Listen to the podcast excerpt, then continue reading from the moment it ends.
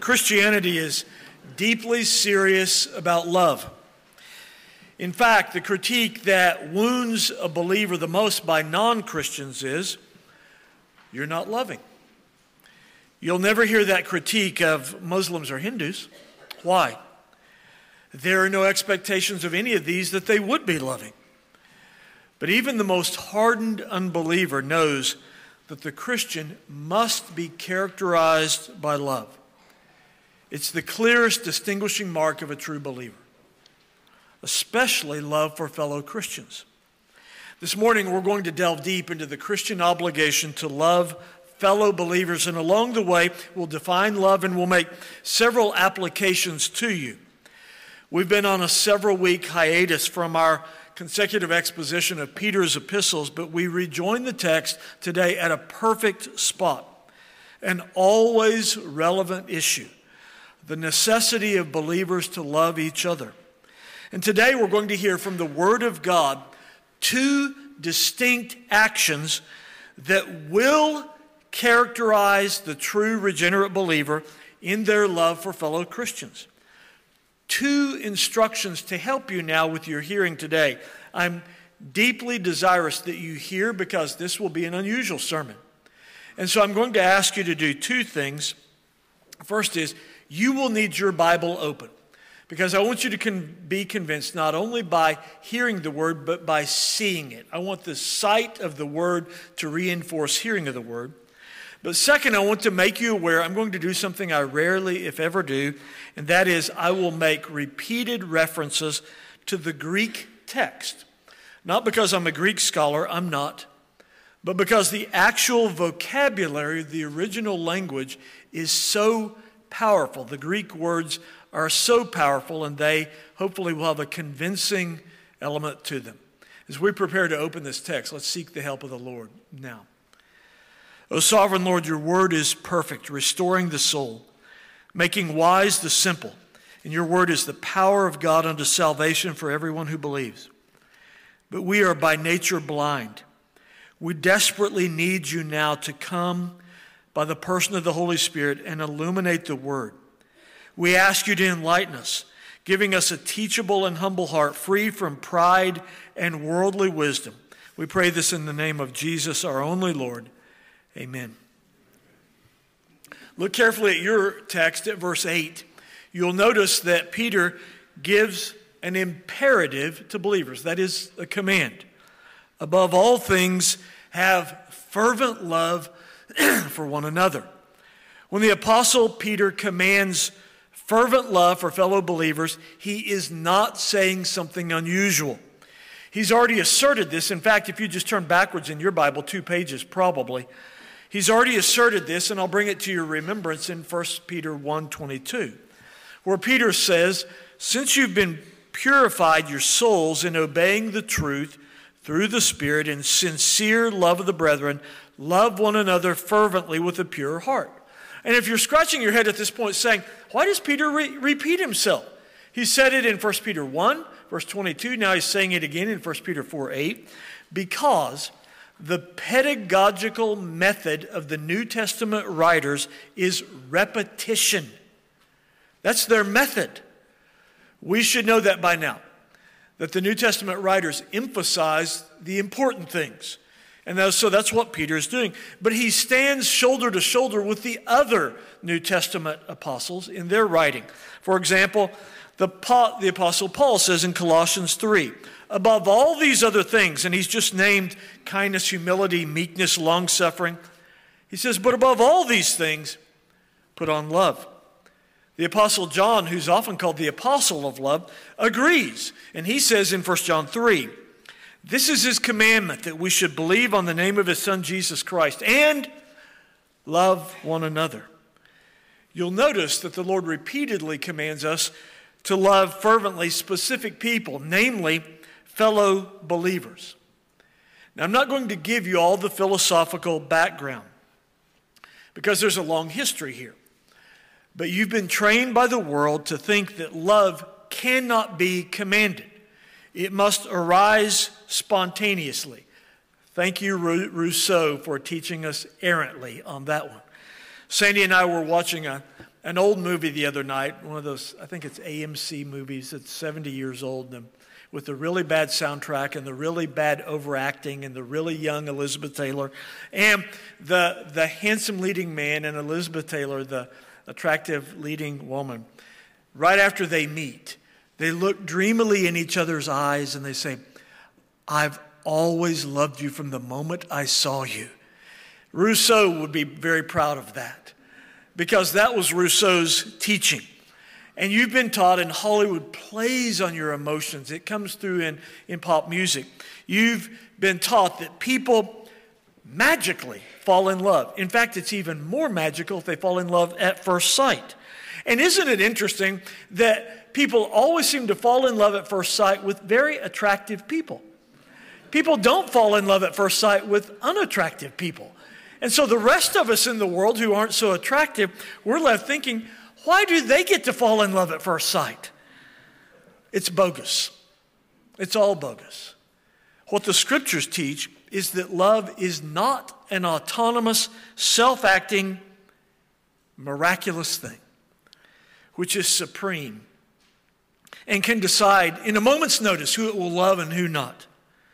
Because what scriptures teach is God objectively dictates who you must love. Look at the text in verse 8. God commands you. He gives you a command, whether unattractive or attractive, whether old or young, whether of a different socioeconomic group or ethnic group, you must love your fellow believer. You must fall in love with them by command. And just as he sets his love on the unattractive and foolish, we are told in 1 Corinthians 1, God commands us to love these same people, namely his elect. Peter was there that night when Jesus gave the new command. Keep one finger here and look back to John 13, and I want you to be reminded of this new commandment that Jesus gives.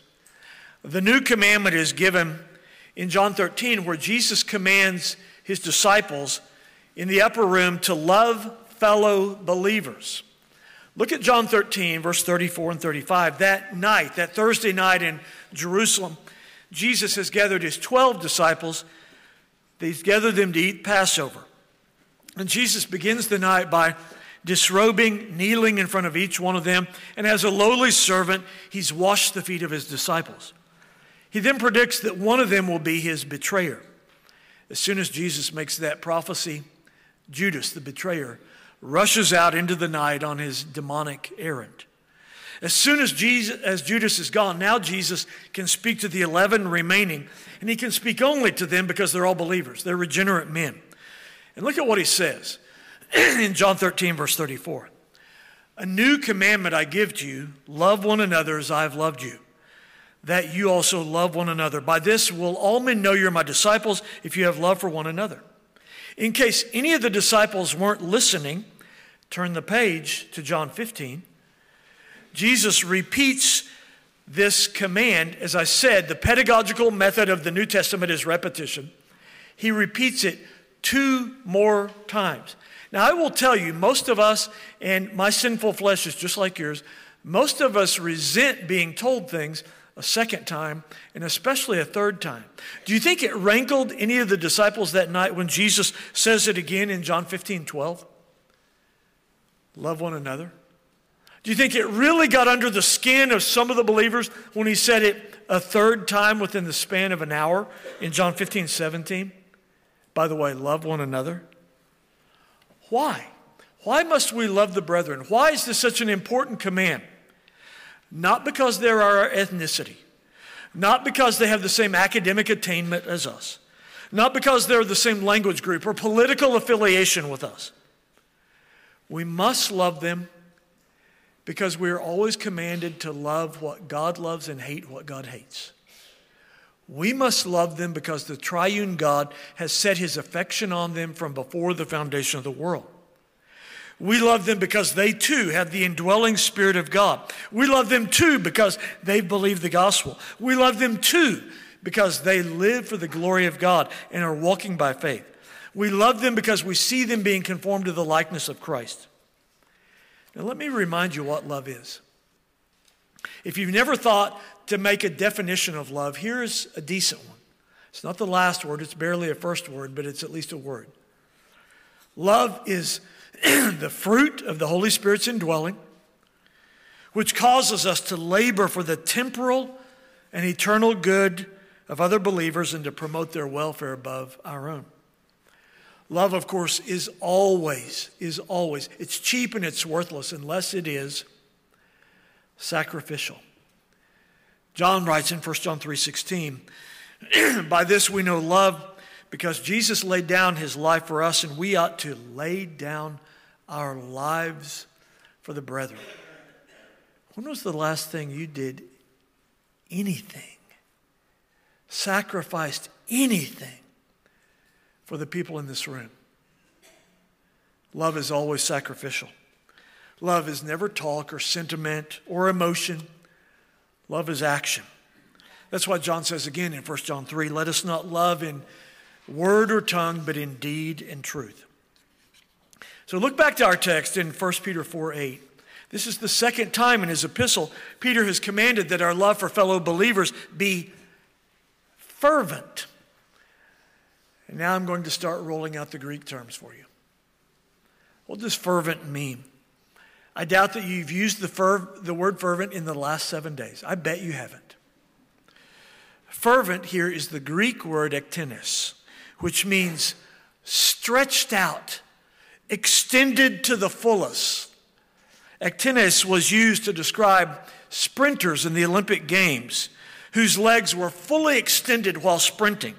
And so when Peter says, Love one another fervently, He's saying fervent love is love that stretches out to serve others, that extends themselves to the furthest extent. Peter goes now, and now comes the part that's going to trouble you. Peter goes now and describes two actions that demonstrate fervent love. Peter doesn't let you get away with saying, Oh, I just love those people at Woodruff Road. Mm, they just give me the warmest feeling. Peter would immediately say, How do you love them? How? Because love isn't a gushy feeling in the pit of your stomach, love is an action. And so Peter gives you two actions, two proofs that you're actually a believer, that you have genuine love. And I hope as I discuss these two actions that you'll be looking in the mirror of Scripture and asking yourself, do I ever see these two actions in my own life. Those two actions are write them down, stare at them. The, these two actions are covering the sins of fellow believers. In fact, Peter gives a quantitative dimension to this, covering a multitude of sins of fellow believers. And secondly, exercising hospitality without grumbling, grouchy free hospitality with fellow believers. Let's look at both of those in succession. The first is covering a multitude of sins. Look at verse 8 carefully. Now, stare at the text. It's very clear. In fact, it's actually too clear for most of us. We're talking about sins. It's the Greek word, another Greek lesson, hamartion. It's the, the normal word for sin, transgressions of the law of God. Peter says, This is what fervent love looks like covering a multitude of sins. We're not talking about social faux pas, we're talking about sin against you. And notice, we're not talking about a one time thing. Look at what Peter does. He digs his hole deeper. We're talking about a multitude of sins. And he uses the word, I told you, I gave you fair warning about the Greek lesson. He uses the Greek word here, plethos. So when he says that we must cover a multitude of sins, he uses the word plethos, from which we get our English word plethora. This covering of sins is not a one time event. We're talking about covering it repeatedly. And this is one of the New Testament texts where you have to learn the options you have when a believer sins against you. When a believer sins against you, you only have two choices. Here they are. There's not a third or a fourth or a fifth. Here there are the two options. You can cover that sin in love, and we're going to talk about the occasions for that momentarily, or you can confront using the guidelines of Matthew 18, calling them to repentance. That's it. Right now, as you're thinking about, you're looking across the room right now and you're thinking, I've got a bone to pick with that guy. Well, your two options are you can cover it in love or you can confront. There is no other option. You can't gossip. You can't come to the prayer meeting this Wednesday night and say, Would y'all pray for this brother? He's been sinning against me. Pray that the Lord would change his heart and he'd repent. Will everybody pray for me? Carl, would you put that in the prayer guide, please? You don't have that option. Cover or confront one on one. Peter is well aware that there are some sins that must be dealt with with con- confrontation. But you also know that there are hundreds of things. I got to just tell you as an aside, I would hate to be your husband or your dad or your son if you felt the need to confront every sin. That would be hell on earth to live with. But there are hundreds of things that people say and do that are offensive, selfish, prideful, and they can be, no, they must be simply covered in love. Look at the quantity that Peter demands a multitude. To cover offenses means this, so that there's no confusion. The Greek words that are used means to let it go or overlook it. And it's referred to, oddly enough, mostly in Proverbs. The writer of Proverbs, in giving wisdom for living, repeatedly tells you there are wise times to overlook a transgression. For example, in Proverbs 19, Solomon says, The discretion of a man makes him slow to anger, and his glory is to overlook a transgression. So listen carefully now. I hope you're saying, Carl, could you give me some help here? I need, a, I need some guidelines to help me know when to confront and when to cover. One of the main questions asked when considering Scripture's teaching on forgiveness and reconciliation is when do I cover an offense in love and when do I confront? let me give you three times to, co- to cover and three times to confront. These are basic principles that tell you when it may be best to cover an offense in love, and three more when confrontation may be necessary. When to cover. First of all, when motives can't be easily discerned.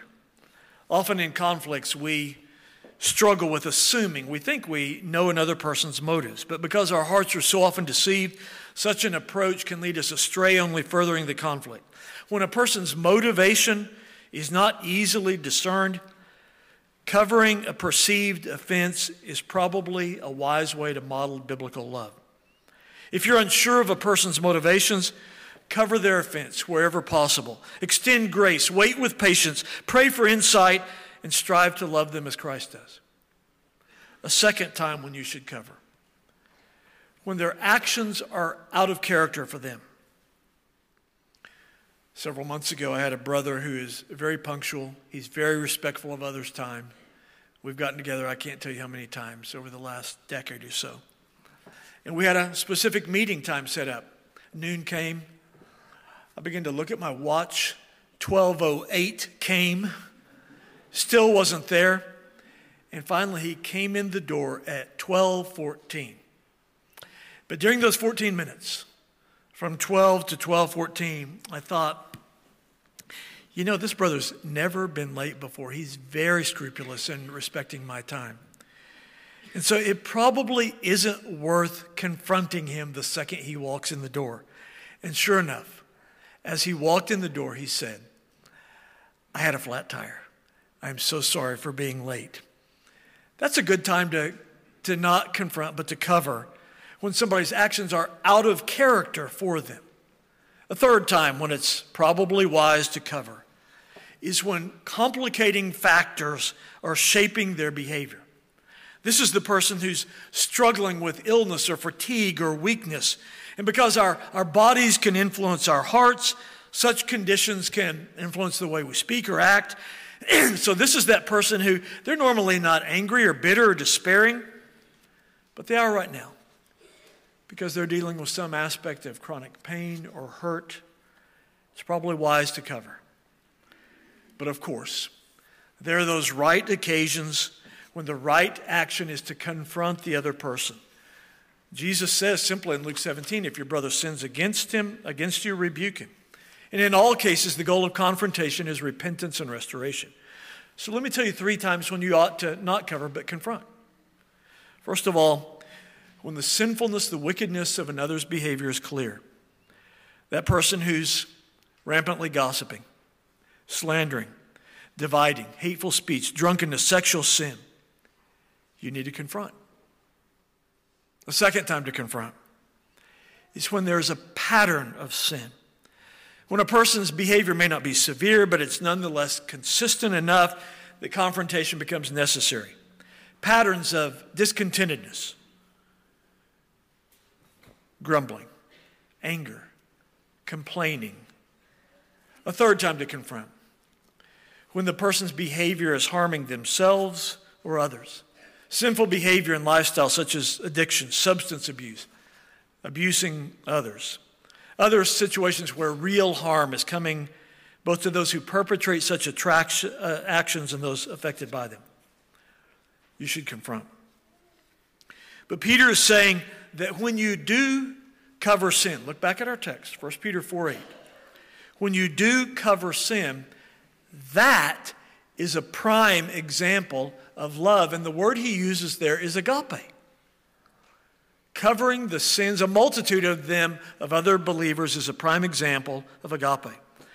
Again, the sins being covered here, the sins of fellow Christians, not your own sins and not those outside the church, but the failure of fellow believers to not live up to the path of righteousness. This covering idea, this isn't a one time text.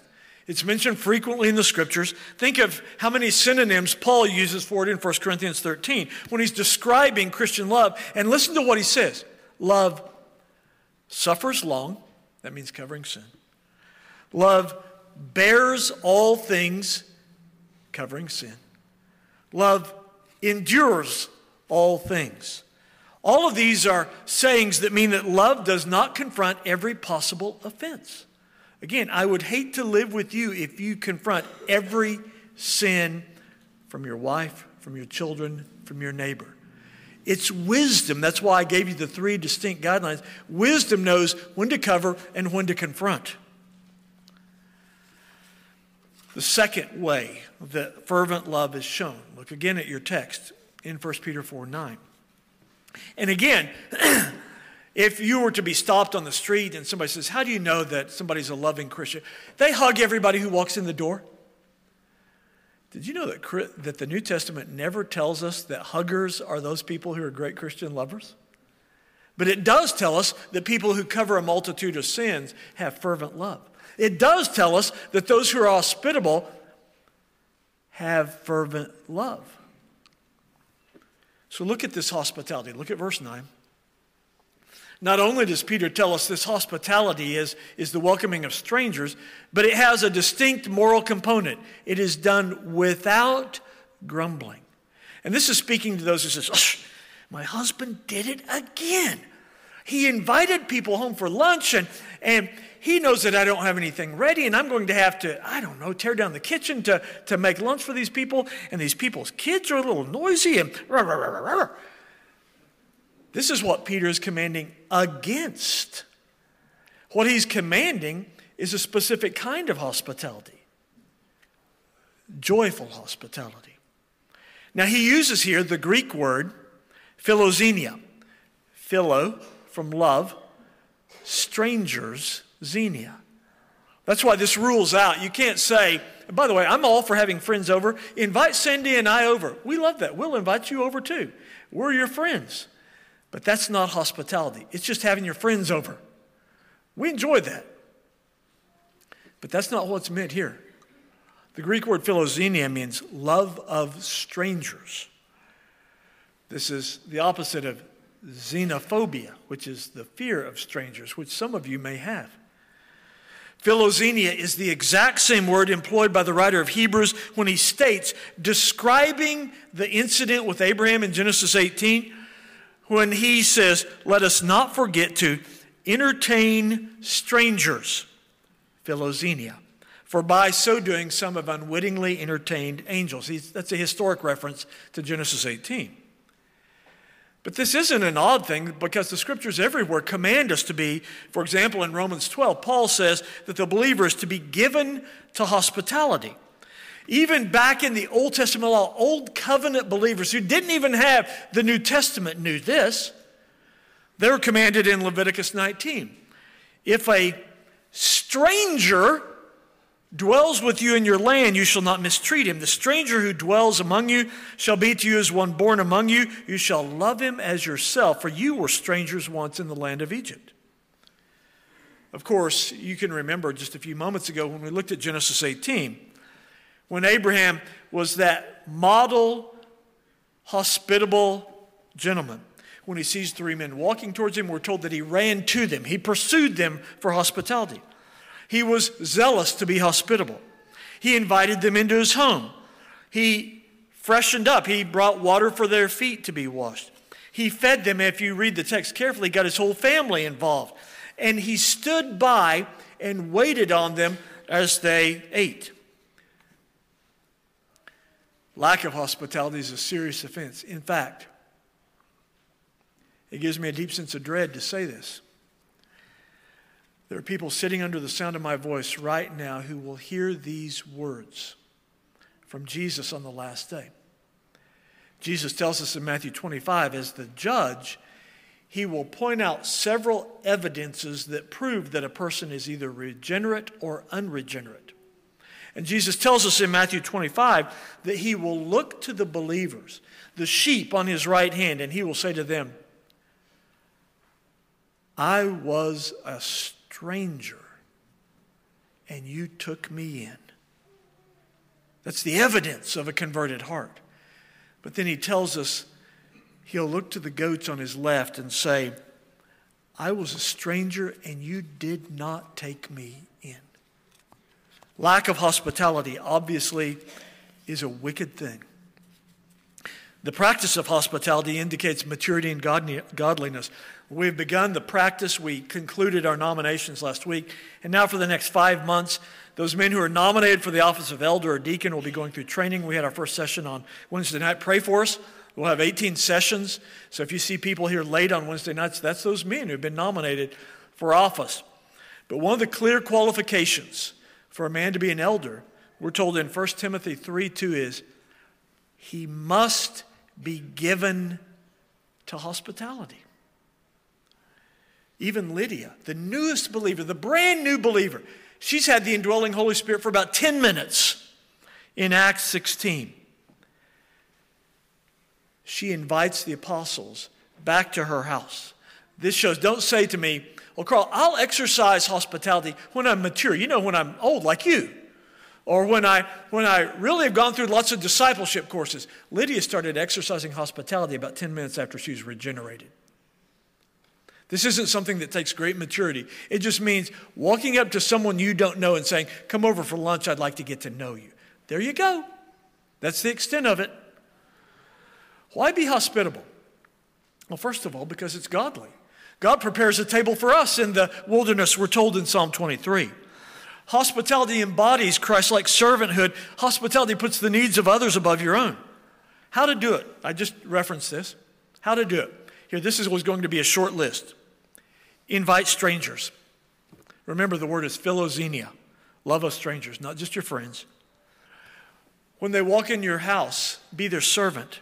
It's interesting, one of the most scathing rebukes is in Luke chapter 7 when Jesus has been invited to a Pharisee's home and he rebukes them for poor hospitality. He rebukes them because they should know better. They have the Old Testament law. He rebukes them and says, You didn't wash my feet meaning you didn't allow me to clean up. You didn't anoint my head. Perfume on the head was a sign of friendship. You didn't give a kiss of greeting. These are all good insights on what you should do. But the key instruction on how to do hospitality is do it to the glory of God. Aren't we told in 1 Corinthians 10:31 whether you eat or drink or whatever you do do it to the glory of God. Obviously hospitality though mundane can be done to exalt God. So let me ask you some questions for self examination. Which strangers did you greet last Sunday? Let me broaden the category. Which strangers did you greet last month? Okay, last month was December, it's an odd month. Which strangers did you greet last year? Which strangers have you invited home to share a meal with in the last year? When was the last time you obeyed the, com- the command of 1 Peter 4 9 to be hospitable without complaint? What is it that keeps you from this command? Laziness? Stinginess?